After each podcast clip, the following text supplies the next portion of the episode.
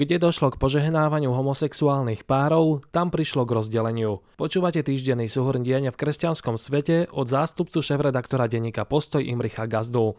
Vatikánsku sedmu pre vás pripravil podcastovo redaktor Pavol Hudák. Prajeme vám príjemné počúvanie. Požehnávanie párov rovnakého pohľavia nevyvoláva vášne a polemiky len v katolíckej cirkvi. Dianie u anglikánov či metodistov dokazuje, že všade, kde na to cirkvi pristúpili, zakrátko došlo k ich rozdeleniu. V anglikánskej cirkvi začali párom rovnakého pohľavia žehnať len deň pred vydaním vatikánskeho dokumentu Fiducia Supplicans, ktorým pápež František umožnil požehnávať neregulárne a homosexuálne dvojice, teda 17. decembra 2023. Zaujímavosťou je, že generálna synoda anglikánskej cirkvi použila pri zdôvodňovaní tohto rozhodnutia podobnú argumentáciu ako dikastérium pre náuku viery. Manželstvom je len zväzok medzi mužom a ženou, ale požehnaním možno zveľadiť to dobré, čo sa vo dvojici nachádza. A nezdržanlivý postoj duchovnej hlavy anglikánov, kentemburského arcibiskupa Justina Welbyho, ktorý vyhlásil, že on osobne homosexuálne páry požehnávať nebude, už nezabránil tomu, aby biskupy z Afriky, Ázie, Latinskej Ameriky či Tichomoria združení v konzervatívnej sieti GAFCON, teda Global Anglican Future Conference, nevyhlásili otrhnutie sa od anglikánskej cirkvi. To, čo sme navrhli ako cestu vpred, nie je pre mnohých ani zďaleka postačujúce, kým pre iných je už aj to príliš, reagovala londýnska biskupka Sarah Muleliová pre agentúru AP. Profesor politických hviezd na Eastern Illinois University Ryan Burch, ktorý je zároveň pastorom americkej baptistickej cirkvi, k tomu dodal, že africkí biskupy naprieč kresťanskými cirkvami majú v rukách silnú muníciu. Západu odkazujú, my sme tí, ktorí rastieme, vy síce máte peniaze, ale my máme počty. Ešte dramatickejšou je situácia v zjednotenej metodistickej cirkvi, ktorá je so 6 miliónmi členov treťou najväčšou cirkvou v Spojených štátoch amerických, teda po katolíckej cirkvi a južnom baptistickom dohovore. Teda ešte donedávna ňou bola. Počas uplynulých 5 rokov z nej totiž odišla štvrtina zborov, približne 7700 zborov z 30,5 tisíc. Ďalších 7 miliónov veriacich má cirkev mimo USA, najmä v Afrike, no aj z nich už mnohí odišli a ďalší sú na odchode. Platí to aj pre evangelickú cirkev metodistickú na Slovensku, ktorá zjednotenú metodistickú cirkev opustila v roku 2022 a následne prestúpila do novozaloženej konzervatívnej globálnej metodistickej cirkvi.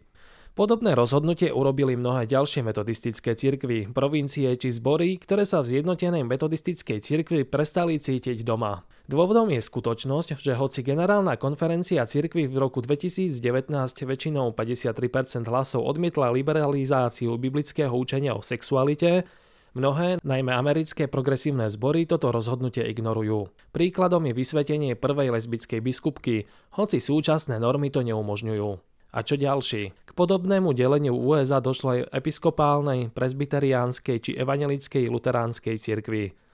Naopak, Južný baptistický dohovor, či cirkev Ježíša Krista svetých neskorších dní, teda mormóni, sa stále držia tradičnej náuky. Z troch najväčších kresťanských denominácií, teda katolíci, pravoslavní a anglikáni, tak v súčasnosti prístup k homosexuálnym párom nevyvoláva vnútorné pnutie len u pravoslavných.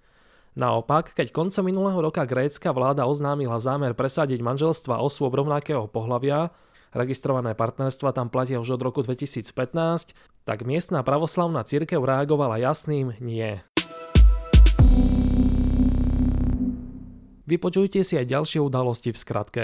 Konferencia biskupov Slovenska prijala pastoračné usmernenie k vatikánskemu dokumentu Fiducia Supplicans, ktorý umožňuje požehnávanie neregulárnych a homosexuálnych párov. Pápež František prijal na osobnej audiencii spišského biskupa Františka Trstenského. Následne sa stretol aj s delegáciou Slovenskej akadémie vied, veľvyslancom pri Svetej stolici Markom Lisanským a predsedom rady KBS pre vedu, vzdelanie a kultúru Františkom Ráhbekom. Prezidentka Zuzana Čaputová udelila štátne vyznamenanie viacerým kresťanským osobnostiam biskupovi Václavovi Malému, kňazovi Petrovi Gombitovi a in memorian kňazovi a disidentovi Rudolfovi Fibemu a prvej evangelickej farárke Darine Bancíkovej. Začal sa týždeň modlitieb za jednotu kresťanov. Celoslovenská ekumenická pobožnosť sa uskutoční v nedeľu v reformovanom kresťanskom cirkevnom zbore v Bratislave. Kazateľom bude predseda Rady cirkvy v Bratskej Štefan Evin. Nie je to dogma, ale rád si predstavujem prázdne peklo. Povedal pápež František v rozhovore pre taliansku televíziu Kanál 9. Najhoršími krajinami na život kresťanov sú Severná Kórea, Somálsko a Líbia, vyplýva z každoročného indexu prenasledovania organizácie Open Doors. Z nekaragujského väzenia prepustili do vatikánskeho exílu biskupa Rolanda Alvareza. Spolu s ním bol vyhostený aj biskup Isidoro Mora, 15 kňazov a dvaja seminaristi. Jedným z cieľov reformy rímskej kúrie, ktorú pápež František zaviedol apoštolskou konštitúciou Predikate Evangelium v marci 2022, mala byť aj efektívnejšia spolupráca jednotlivých úradov, teda dikastérií. Fiducia supplicans však v tejto súvislosti vyvoláva otázky, píše profesor teológie a náboženských štúdí na Pensylvánskej Vilonovej univerzity Massimo Fagioli.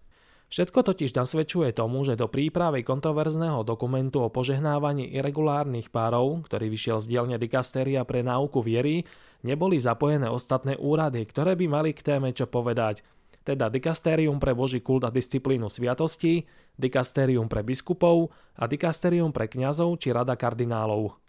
Spolupráca s týmito orgánmi mohla pomôcť pri predvídaní negatívnej reakcie na fiduciu supplicans z tzv. periférií, je lepšie mať veci v poriadku vopred, než robiť kontrolu škôd spätne, píše Fajoli vo svojej eseji publikovanej v Commonwealth Magazine. Ale možno týmto postupom chcel František v spolupráci s kardinálom Fernandezom pripomenúť, že len pápež, ani synoda, ani nik iný je tým, kto môže a má príjmať rozhodnutia v citlivých otázkach, pri ktorých chýba širší konsenzus. Zamýšľa sa Fajoli. Len na čo je potom dobrá tá hra na synodalitu. Naše diare sa pre mnohých z vás stali celoročnými spoločníkmi vo vašom pracovnom, osobnom i duchovnom svete.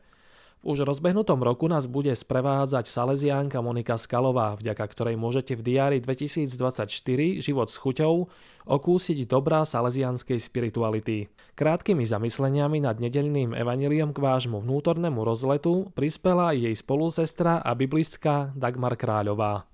Prvé termíny a úlohy som si v ňom zaznačil už aj ja. Viac ako tieto povinnosti ma však tešia prvé zvýraznené myšlienky autoriek. Jednou z nich je napríklad Ak chceš uskutočniť svoje sny, zobuď sa. Tohto týždňovú Vatikánsku sedmu, ktorá je na svojom konci pre vás autorsky pripravil zástupca šéf-redaktora denníka Postoj Imrich Gazda a podcastovo redaktor Sveta kresťanstva Pavol Hudák.